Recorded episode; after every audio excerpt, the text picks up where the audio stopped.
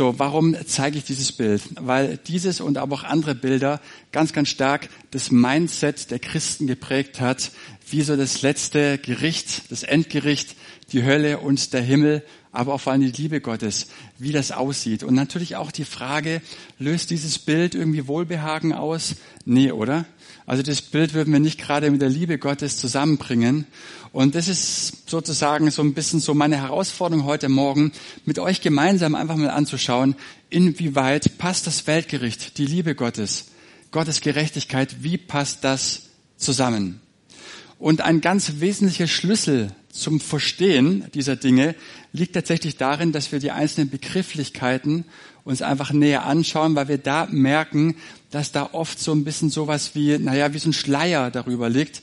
Deswegen möchte ich mit euch heute Morgen, heute Vormittag vier Punkte anschauen, vier Dinge. Einmal die Liebe Gottes, die Gerechtigkeit Gottes, das Weltgericht und dann zum Schluss die Hölle und die ewige Verdammnis. Und ich hoffe, dass ich uns heute Morgen ermutigen kann und nicht entmutigen kann, sodass wir tatsächlich einfach trotzdem mit Hoffnung, mit Perspektive rausgehen und wissen, was auf uns Christen wartet am letzten Tag. Und ich beginne mit der Liebe Gottes. Im ersten Johannesbrief sagt der Apostel Johannes, Gott ist die Liebe und wer in der Liebe bleibt, der bleibt in Gott und Gott in ihm. Johannes sagt damit, Gottes Wesen ist die Liebe. Gott ist die Liebe und liebt jeden Menschen voraussetzungslos und bedingungslos. Dieser Satz ist vollkommen. Dieser Satz ist perfekt. Diesem Satz kann man nichts hinzufügen. Man kann nicht sagen, dieser Satz ist 95 Prozent gut und ein bisschen müssen wir noch dran drehen. Nein, der Satz, dass Gott selbst die Liebe ist und uns liebt, der ist in sich perfekt und vollkommen. Und warum Gott uns liebt, das wissen wir nicht. Es gibt keinen plausiblen Grund in der Bibel. Wir werden es erfahren. Aber der Grund liegt nicht in unserer eigenen Liebenswürdigkeit, sondern sie liegt in der Liebe Gottes selbst. Das bedeutet, dass die Liebe Gottes uns Menschen einen unfassbaren Wert zuschreibt. Und es gibt eine Geschichte, die ich mal gelesen habe, die für mich immer so eindrücklich war, was die Liebe Gottes eigentlich beinhaltet für uns. Und zwar in einem der Bücher von John Ortberg. Dort erzählt er die Geschichte von seiner Schwester namens Nancy, die zum dritten Geburtstag eine Puppe geschenkt bekommen hat. Sie hat sie getauft mit dem Namen Stacy und ab diesem Tag an hat Nancy ihre Puppe Stacy abgöttisch geliebt. Egal wo Nancy hing, ging die Puppe Stacy ging mit. In den Kindergarten, später dann in die Schule, in die Grundschule, in den Urlaub, ähm, in die Badewanne. Egal wo Nancy hinging, Stacy ging mit. Aber irgendwann wurde Nancy älter, sie ist herausgewachsen aus der Puppe Stacy. Und irgendwann war Stacy auch nicht mehr ganz hübsch anzusehen. Sie war mittlerweile eine Lumpenpuppe. Jahre später ein Knopfauge hing heraus, das Fellfutter war hinten schon aufgeplatzt, das Fellfutter kam heraus. Und auch das Fell selber der Puppe war schon abgenutzt. Und irgendwann spielte Nancy überhaupt nicht mehr mit Stacy. Und die Mutter entschied, die Puppe nicht wegzuschmeißen, sondern sie mit anderen Spielsachen in einer Holzkiste aufzubewahren und oben auf dem Dachboden zu verstauen. Und eines Tages war Nancy dann selber Mama einer Tochter. Sie ging dann hoch im Elternhaus auf den Dachboden und wollte mal nach alten Spielsachen schauen, öffnet diese Kiste und sieht die Puppe, Stacy, die Lumpenpuppe. So wie sie damals hineingelegt worden ist, so sah sie auch noch aus. Sie nahm sie heraus und erinnerte sich daran, was die beiden alles erlebt haben und wie sehr sie sie liebte. Und dann entschied sie sich, und das ist kein Witz, die Puppe restaurieren zu lassen. Und Amerika, mittlerweile auch hier in Deutschland, gibt es sogenannten Puppenkliniken. Da kann man für relativ viel Geld die Puppe hinbringen und die Puppe restaurieren zu lassen.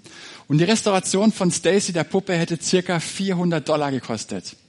Und als der Ehemann von Nancy davon Wind bekam, regt er sich natürlich auf und geht zur Schwiegermutter und sagt, sag mal, findest du das auch nicht total übertrieben, 400 Dollar für so eine schäbige Lumpenpuppe auszugeben?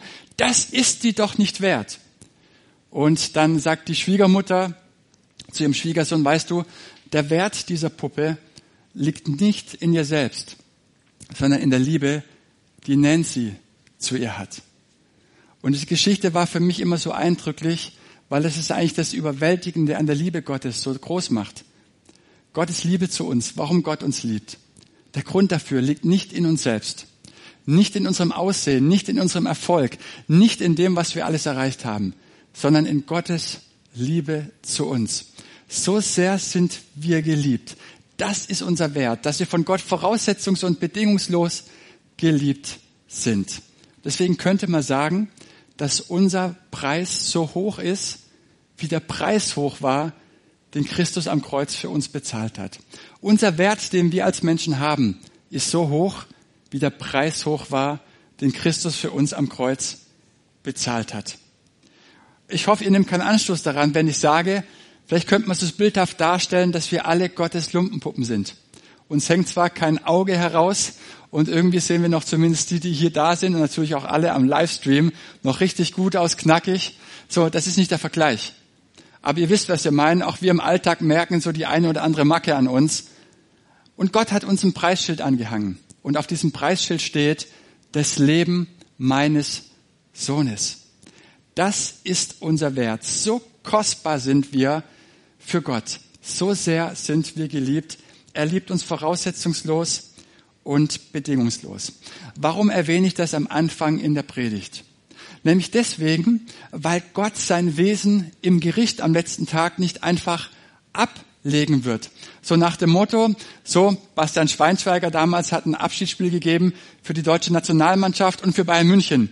In der einen Halbzeit trug er das Bayern-Trikot, in der anderen Halbzeit das Trikot der deutschen Nationalmannschaft. Er spielte für die anderen. Es ist nicht so, dass Gott sagt, okay, zu dies, diesen Zeiten auf der Erde habe ich sozusagen in dem Wesen meiner Liebe gelebt, jetzt lege ich es ab und jetzt bin ich gerecht, ein gerechter Gott. Weil jedes Mal da, wo wir Gottes Liebe betonen, wo wir überschwänglich werden, gibt's auch die kritischen Stimmen und die lauten, ja, ja, ja, ja, ja, Gott ist die Liebe, okay, aber Gott ist auch ein gerechter Gott. Also nicht immer nur Süßholz raspeln, sondern auch mal Tacheles schwätzen. Weil wenn die Leute so oft von der Liebe hören, dann werden die noch überheblich. Und die Liebe, könnte man sagen, ist ja irgendwie maßlos. Und deswegen muss die Gerechtigkeit her, um ein Maß zu schaffen für die Liebe. So die Gerechtigkeit, so denkt man so gerne, ist die Maßregelung der Liebe. Gott ist auch ein gerechter Gott und da darf man nicht immer nur die Liebe überbetonen. Aber Gottes Wesen ist die Liebe. Und das ist der Fehler, den wir oft oder der uns unterläuft. Wir denken immer, Gott hat sein, zwei Seinsweisen. Auf der einen Seite, wie gesagt, ist er ein Gott der Gerechtigkeit, auf der anderen Seite aber auch ein Gott der Liebe. Und deswegen, wie gesagt, muss die Liebe so als Maßregelung her. Die Liebe muss man durch die Gerechtigkeit maßregeln. Gott hat aber nicht zwei Wesen, sondern Gott hat nur ein Wesen. Gott ist die Liebe, heißt es, in der Bibel. Es heißt aber nie, dass Gott Gerechtigkeit ist, sondern dass die Liebe. Es heißt nie, dass Gott zornig ist oder Zorn ist, aber er ist zornig. Was will ich damit sagen? Gott ist die Liebe in seinem Wesen, aber er hat verschiedene Eigenschaften. Er hat verschiedene Ausdrucksweisen, wie die Barmherzigkeit, wie die Gerechtigkeit, wie dass er geduldig ist, treu, heilig, zornig. Aber all diese Eigenschaften sind Ausdruck der Liebe Gottes.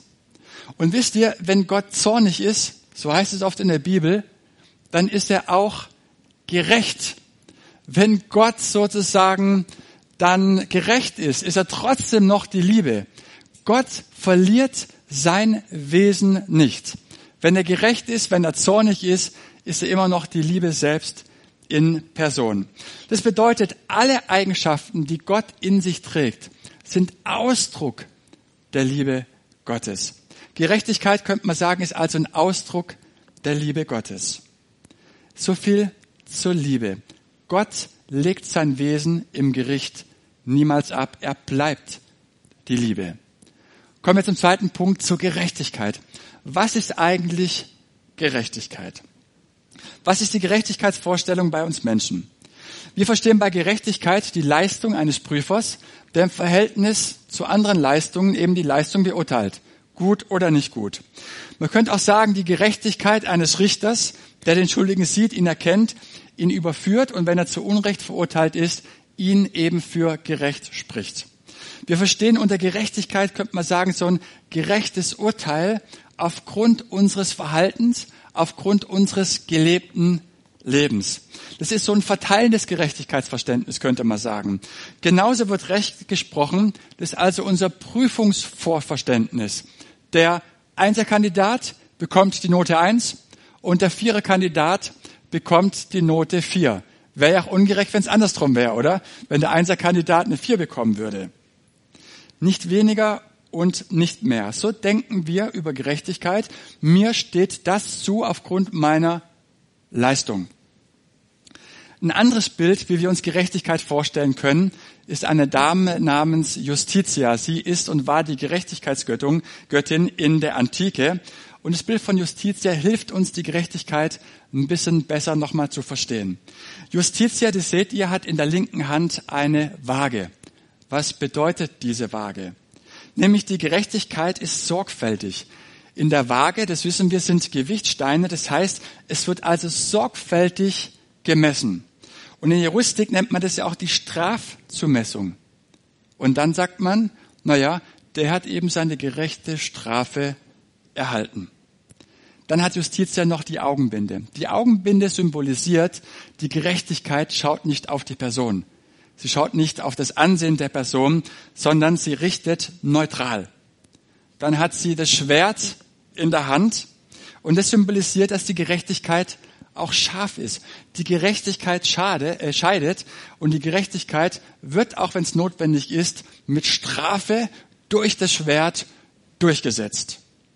Das war das Modell in der Antike in Bezug zur Gerechtigkeit und dieses Modell hat sich bis heute in der Juristik, in unserem Mindset, in unseren Herzen auch festgesetzt. Das heißt, der Richter soll nicht lieb sein, sondern gerecht, oder?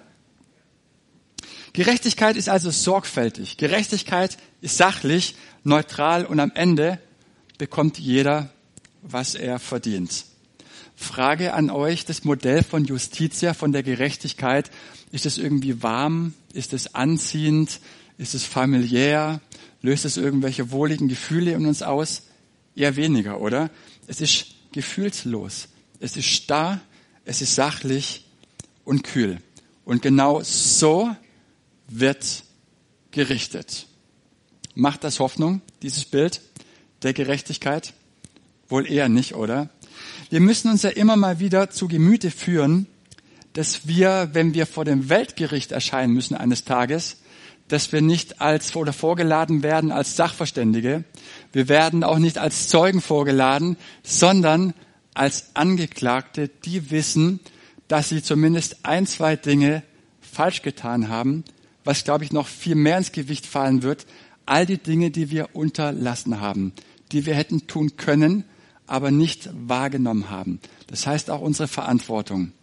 Und wenn wir dann als Angeklagte mit dem Bewusstsein, dass wir schuldig sind, vor Gott stehen, hilft dann das Bild der Justitia, dass Gott so richten wird? Wahrscheinlich eher nicht. Deswegen, was ist Gottes Gerechtigkeitsverständnis? Ist es das gleiche wie wir über Gerechtigkeit denken, wie unsere Juristik das Bild hat. Nein, es ist anders. Was ist Gottes, Gottes Gerechtigkeitsverständnis? Damals hätte der Saulus vor Damaskus gesagt, wenn ich nach Gottes Geboten lebe, danach handle und denke. Aber Gerechtigkeit ist mehr. Gerechtigkeit ist das der Gottesbeziehung entsprechende Verhalten. Im Alten und im Neuen Testament bin ich als Mensch niemals gerecht an sich.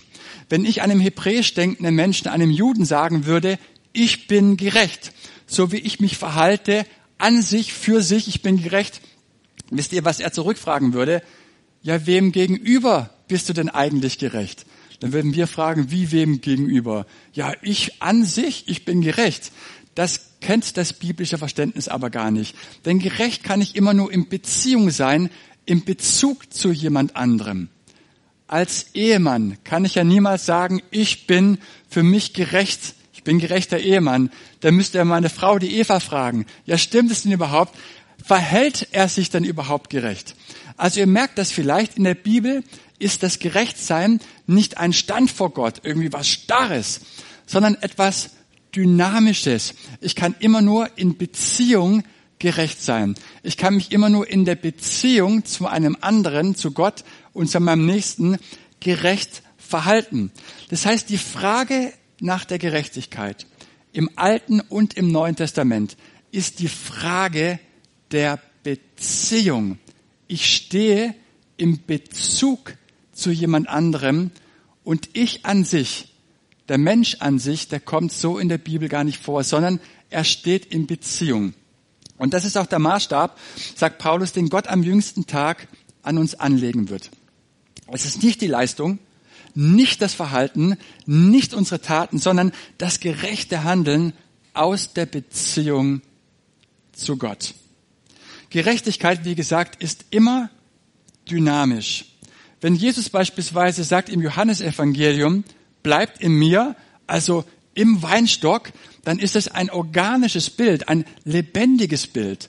In einem Organismus kann nichts starr sein, es sei denn, es ist tot. So, er sagt, bleibt in mir und daraus werden wir Frucht bringen. Das ist ein, Modell, ein dynamisches Modell. Und jedes Mal da, wo die Bibel davon spricht, dass wir in Christus sind, werden organische, dynamische Modelle benutzt, wie zum Beispiel der Körper, in dem wir eingepfropft und eingepflanzt sind.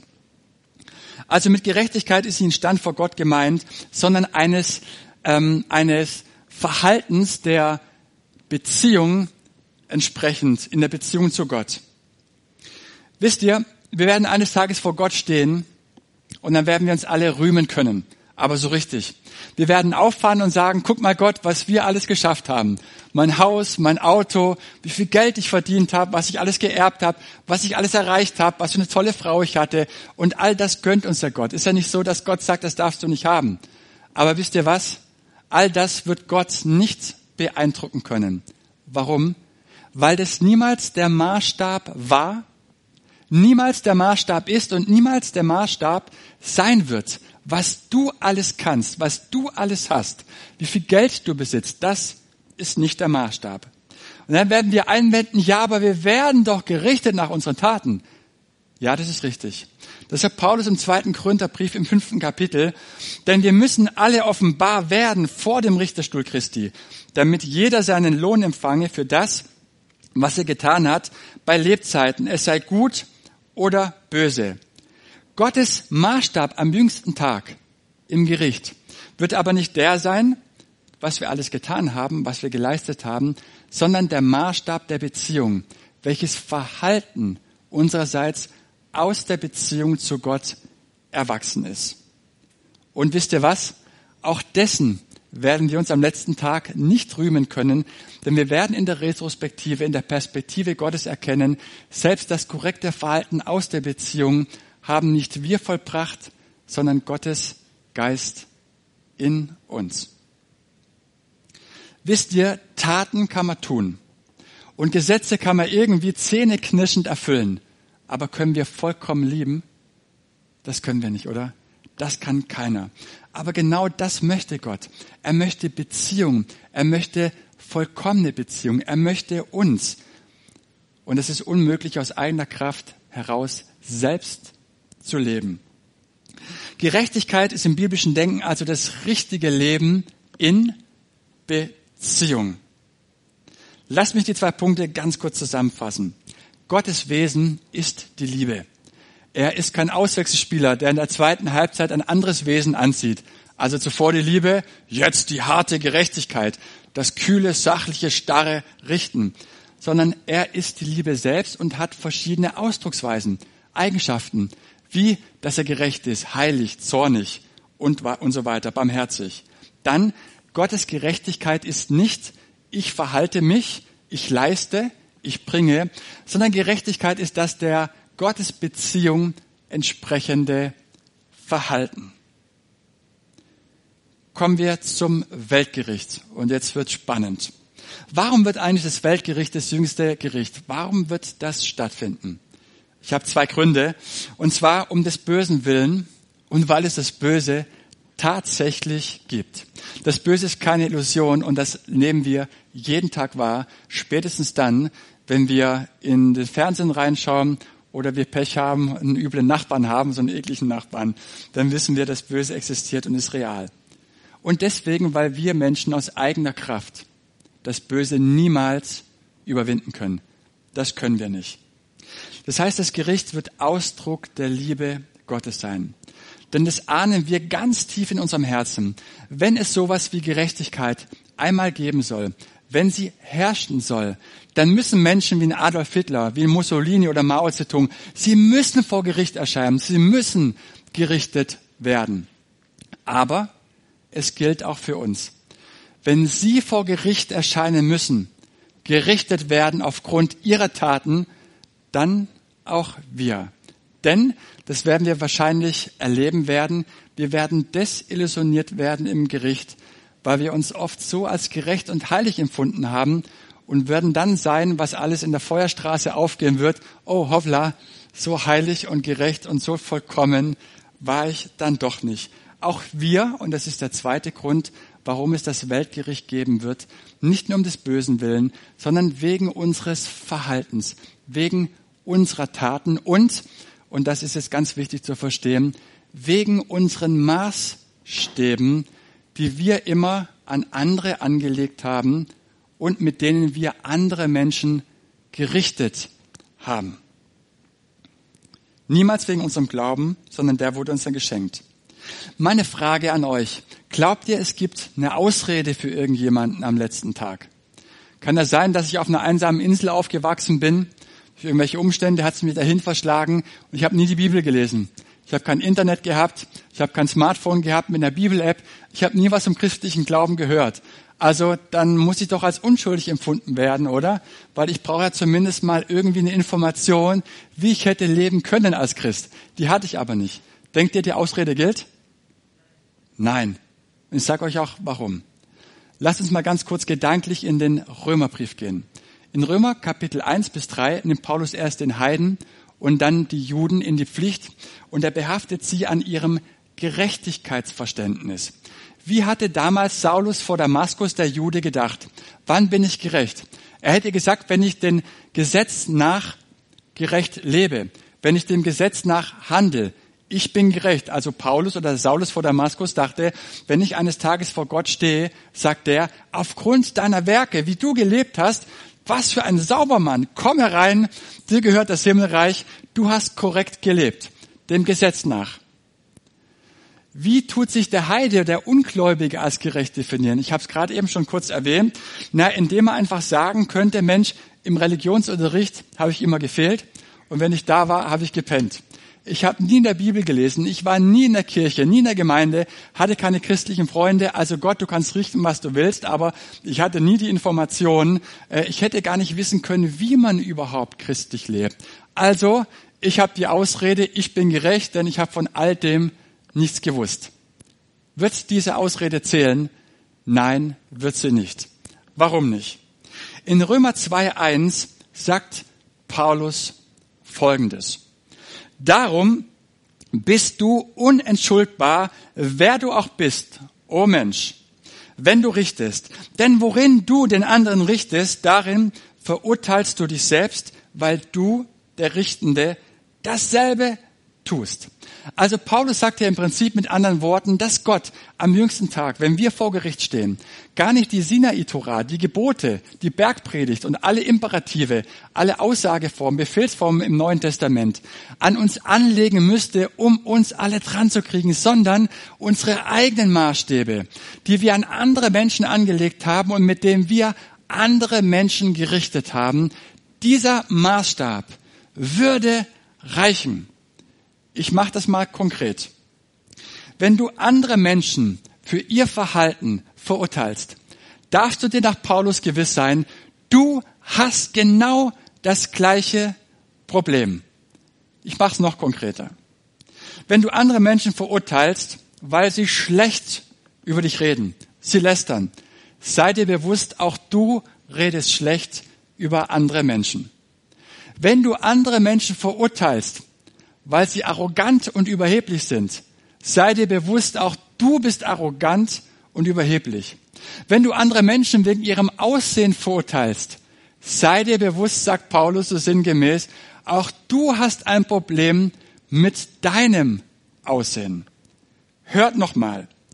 Denn worin du den anderen richtest, darin verurteilst du dich selbst, weil du der Richtende dasselbe tust. Jedes Mal da, wo ich den anderen richte, verurteile, darf ich mir bewusst und sicher sein, ich habe genau das gleiche Problem. Unsere eigenen Maßstäbe, die wir an andere angelegt haben, der würde also für Paulus reichen, dass Gott uns am letzten Tag alle dran kriegt. Ihr tut doch das Gleiche und damit sprechen wir uns selbst das Gericht, wenn wir den anderen verurteilen. Dieser Maßstab würde für Paulus reichen. Und genau deswegen schlussfolgert Paulus auch in Römer 3, dass alle Menschen keine Entschuldigung vor Gott haben werden. Nicht der Jude, der sich gerecht hält aufgrund der Werke, die er vollbringt. Auch nicht der Heide, der die Ausrede hat, im Religionsunterricht habe ich gefehlt und wenn ich dann da war, habe ich gepennt.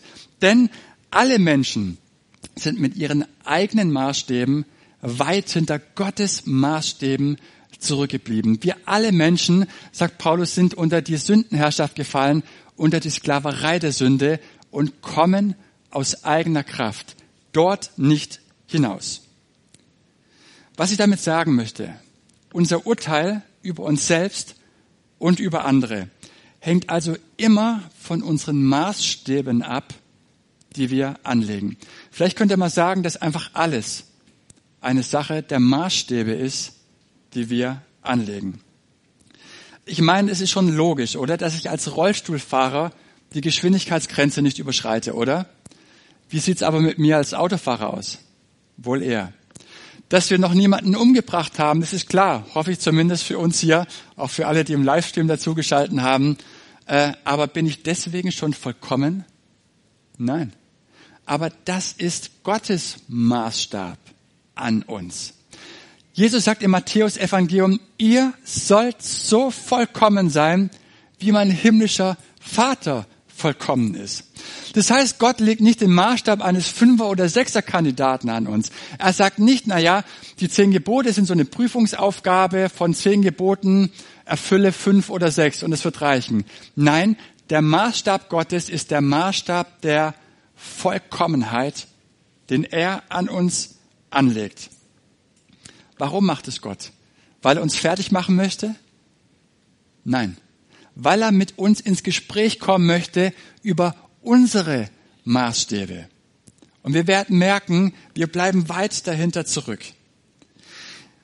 Es ist immer eine Frage der Maßstäbe, die wir an andere anlegen. Und genau das ist auch das, was Paulus oder Saulus vor Damaskus zuletzt in der Begegnung mit Jesus zutiefst erkannte. Nämlich, was will Gott von mir? Damals der Saulus hätte gesagt, er kennt ja von klein auf, das Schma Israel, höre Israel, was will Gott von mir? Nämlich, dass ich ihn mit ganzem Herzen, mit ganzer Kraft, mit ganzer Seele liebe und meinen Nächsten wie dich selbst. Das wusste er. Die Theorie, die fehlte ihm nicht. Aber erst in der Begegnung mit Jesus hat er zutiefst verstanden, was Gott wirklich will all das, ich, was ich vorzubringen habe, all die Leistungen, all die Taten, all die Werke, sie reichen nicht aus. Was will Gott von mir? Das hat der Saulus erst in Damaskus verstanden. Nicht Taten will Gott, sondern Beziehung. Nicht irgendetwas von mir, meine Schokoladenseiten, sondern er will mich. Gottes Liebe zielt auf mich als Person ab, nicht auf mein Verhalten. Und das ist der Maßstab. Und damit sind wir jetzt im Herzen des Evangeliums. Alles, was Paulus sagt in seinen Briefen, verstehen wir nur, wenn wir ihn von seiner Damaskus-Erfahrung her verstehen und zutiefst erkennen, was er erkannt hat. Gott möchte Beziehung und nicht meine Werke. Er möchte Intimität und Gemeinschaft mit mir, nichts anderes. Taten können wir tun. Gesetze können wir befolgen. Aber vollkommen lieben, das schafft keiner von uns. Das Weltgericht wird eine Frage der Maßstäbe sein. Nichts anderes. Und deswegen darf man sich gerne auch mal die Frage stellen, mit welchen Maßstäben laufe ich eigentlich in meinem Leben herum?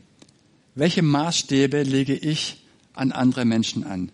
Mit welchen Maßstäben richte ich andere Menschen? Deswegen vorsichtig mit dem Verurteilen.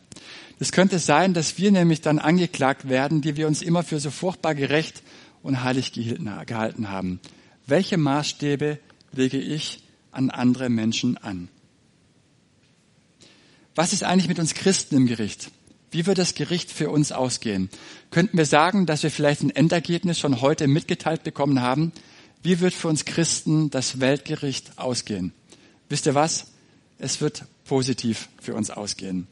In Römer 5, Vers 1 könnte man sagen, platzt Paulus in so eine Gerichtsverhandlung rein und sagt, gerecht gemacht aus Glauben haben wir Frieden mit Gott durch unseren Herrn Jesus Christus. Und dieser eine Vers im Römerbrief, Kapitel 5, teilt uns unser Endergebnis mit. Nochmal zusammengefasst aus dem Munde des Paulus. Derjenige, der als Christ aus der Beziehung zu Gott heraus entsprechend handelt, der hat sein Endergebnis schon jetzt mitgeteilt bekommen, gerecht. Wir kennen es aus unseren Prüfungen noch. Wie wäre es gewesen, wenn nach oder kurz vor der Prüfung, wir waren alle ganz nervös, der Prüfer zu uns kommen würde und würde sagen, mach dir keine Sorgen, egal wie es ausgehen wird, du hast bestanden. Was würde das mit uns machen? Würden wir selbstsicher, mit einer falschen Selbstsicherheit in die Prüfung gehen? Nein, das würden wir nicht tun, sondern mit einer Hoffnung und mit einer Dankbarkeit. Und in all unseren Anfechtungen hier auf der Erde brauchen wir diese Perspektive und diese Hoffnung. Als Christen haben wir unser Endergebnis schon jetzt mitgeteilt bekommen. Wir sind gerecht, wir haben bestanden für denjenigen, der aus der Beziehung zu Gott entsprechend handelt. Der weiß, wie sein Ergebnis lautet. Das heißt, wir haben unser Endergebnis schon mitgeteilt bekommen. Und wisst ihr, was das Schöne ist? Römer 8, das Ende von Römer 8 schließt die Gerichtsverhandlung und es wird noch triumphaler.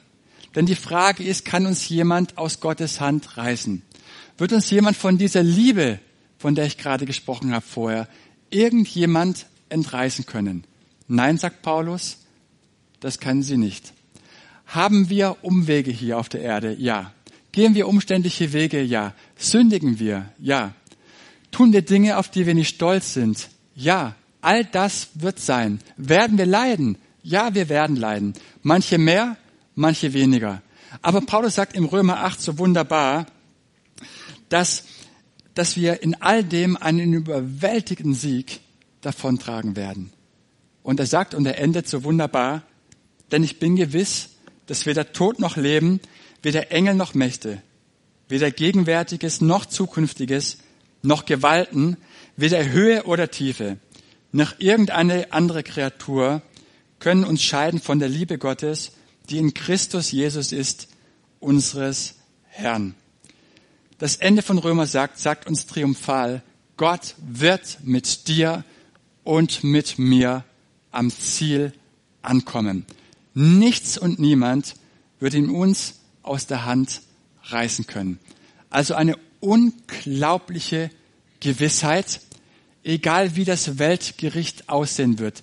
Wir als Christen, wenn wir aus der Beziehung zu Gott entsprechend handeln, wenn wir uns ganz in Beziehung zu Gott verstehen und sehen und danach leben, wissen wir, wie unser Endergebnis am letzten Tag lauten wird, nämlich gerecht, gerecht aus Glauben. Die letzte Frage, der letzte Punkt heute Vormittag.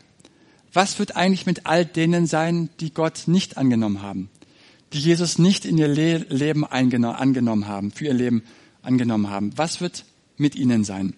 Die Bibel spricht ja sehr bildhaft von beispielsweise dem Feuersee, dem zweiten Tod, die ewige Verdammnis. Und so haben wir ja zum Beispiel in Matthäus 25 verschiedene Gerichtsgleichnisse, die uns das Ende vor Augen malen. Da wird von der ewigen Verdammnis gesprochen, von Höllenqualen, von Zittern, von Heulen bis in alle Ewigkeit, von Dunkelheit. Wie wird das Weltgericht aussehen? Wisst ihr, warum die Gerichtsgleichnisse in der Bibel überhaupt sind? Nicht deswegen, weil sie uns Angst machen sollen, weil wir zittern sollen oder wie Paulus mal so schön sagt, mit Furcht und Zittern unser Heil bewirken sollen, sondern sie sind vielmehr so ein seelsorgerlicher Weckruf. Andere Menschen, die den Tod vor Augen haben, für dies zu spät ist, können wir aus ihrem Verhalten lernen. So, wir stehen da noch nicht vor Gericht. Wir stehen noch nicht vor dem Tod. Ist es uns möglich, aus ihrem Fehlverhalten zu lernen? Sie sind ein seelsorgerlicher Weckruf. Für all diejenigen, die vielleicht doch noch ein Bild von der Hölle brauchen, ich möchte mal ein fiktives Bild von der Hölle malen. Und zwar ein christlicher Autor, den kennt wahrscheinlich sehr, sehr viele Leute, C.S. Lewis, hat mal ein Buch geschrieben, die äh, große Scheidung. Und in diesem Buch hat er so ein fiktives Bild von der Hölle gemalt. Und er malt dieses Bild von der Hölle und er sagt so, die Hölle ist eine endlos leere Stadt. Die Menschen sind furchtbar verstritten miteinander. Niemand möchte mit dem anderen etwas zu tun haben. Die Hölle, sagt er, wird ausmachen, dass jeder Mensch, der dort ist, sich mit seiner bloßen Vorstellungskraft, mit seinen Wünschen, sich wünschen kann, was er möchte und er wird es bekommen. Und weil die Menschen so verstritten sind und nichts miteinander zu tun haben wollen, wünschen sie sich einfach ein neues Haus oder einen Palast am Ende der Stadt, wo sie für sich so alleine sind. Dadurch, dass es aber jeder macht, wächst die Stadt so rasant schnell und ist endlos und leer. Das ist zum Beispiel auch das Bild, der Gedanke, dass Napoleon das Schloss Versailles sich hat nochmal mit seinen Gedanken in der Hölle nachgebaut. Und er schläuft in seinem Schloss hin und her und gibt ständig anderen Leuten die Schuld für sein Versagen. Die Deutschen waren es, die eigenen Franzosen, meine Landsleute haben mich verraten. Bis in alle Ewigkeit wird er damit die Zeit verbringen, Schuldzuweisungen nach Schuldzuweisungen anderen Menschen zuzuweisen. Also der Mensch kann sich wünschen, was er will, und er bekommt es. Was wird nach C.S. Lewis die Hölle ausmachen? Zwei Dinge. Die völlige Isolation von Mensch und Gott. Du bleibst in völliger Einsamkeit mit deinen Unzulänglichkeiten, mit deinem Versagen und mit allen Schuldzuweisungen. Was wird die Hölle noch ausmachen? Du wirst bekommen, was du willst, aber nicht das, was du wirklich brauchst. Und das, was wir wirklich brauchen, ist Beziehung. Denn nur in Beziehung können wir aufatmen. Nur in Beziehung können wir leben. Nur in Beziehung können wir gesunden. All das wird denen verwehrt bleiben. Deswegen könnte man sagen, der eine Grundsatz der Hölle lautet, ich gehöre mir selbst. Und wenn das tatsächlich die Hölle ausmacht, leben vielleicht jetzt schon viel mehr Menschen in der Hölle, als sie glauben. Gott ruft dich und mich in Beziehung. Wir sind gerecht gesprochen durch den Glauben, durch unseren Herrn Jesus Christus. Gerecht aus Glauben. Gerecht sind wir, weil wir der Beziehung zu Gott entsprechend handeln. Gottes Wesen ist die Liebe und er bleibt die Liebe bis in alle Ewigkeit. Wir sind voraussetzungs- und bedingungslos geliebt. Dieses Wesen wird er nicht ablegen. Aber er hat verschiedene Eigenschaften, wie das Zornigsein, das Gerechtsein, das Barmherzigsein, das Liebevollsein. Aber er bleibt die Liebe. Wir sind gerecht in der Beziehung. Als Christen haben wir das Endergebnis schon jetzt mitgeteilt bekommen. Gerecht aus Glauben. Für denjenigen, der aus der Beziehung zu Gott sich entsprechend verhält und handelt. Und so möchte ich uns heute Vormittag ermutigen, nicht entmutigen. Wir haben allen Grund zur Hoffnung und zur Freude. Wir sind berufen. Gott wird mit uns am Ziel ankommen, weil er selbst die Liebe ist und uns gerecht gesprochen hat weil wir aus der Beziehung zu ihm gerecht handeln. Amen. Lass mich zum Abschluss noch beten.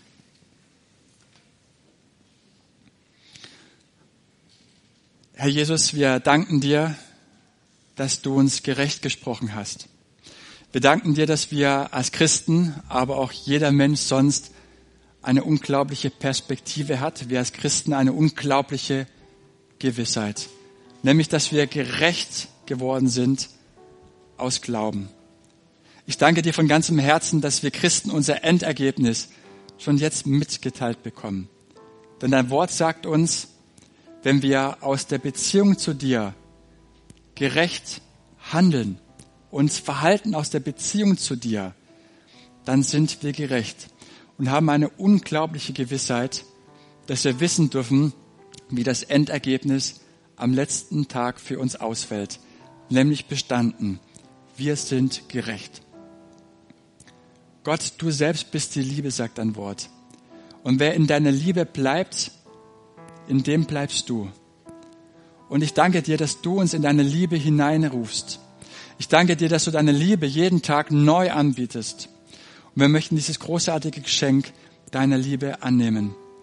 Ich danke dir, dass du uns nicht nur liebst, sondern dass du es bewirkst durch deinen Geist, dass wir in dir leben, dass wir aus dir heraus leben dürfen, dass wir in dir eine unwahrscheinliche Gewissheit haben. Und ich danke dir, dass du uns das ganz neu zeigen und offenbaren möchtest. Alle Bilder, alles was kommt, was vor uns ist, ob es nun der Feuersee ist, ob es der zweite Tod ist, ob es die Hölle ist, ob es die Kühle ist, ob es die Distanziertheit ist, was es auch ist, Herr Jesus. All das braucht uns nicht zu plagen, braucht uns keine Sorgen zu bereiten, denn wir sind in dir. Wir sind gerecht und haben unser Endergebnis mitgeteilt bekommen. Und mit dieser Gewissheit möchten wir leben, möchten wir allen Stürmen und allen Widrigkeiten in unserem Leben ins Auge blicken. Denn wir haben eine Hoffnung und eine unwahrscheinliche Perspektive. Und von dieser Hoffnung, dass wir unser Endergebnis schon wissen, möchten wir leben und möchten auch hoffnungsvoll und mit einer positiven Perspektive in all die Widrigkeiten und negativen Umstände hineinblicken. Und ich danke dir, dass wir uns vom Ende her betrachten können. Danke, dass du uns so sehr liebst. Danke, dass das Wesen Gott, dein Wesen, die Liebe selbst ist. Und wir sind in dir und sind vollkommen und voraussetzungslos geliebt. Ich danke dir dafür, dass du so treu bist, barmherzig und gerecht und die Liebe selbst. Amen.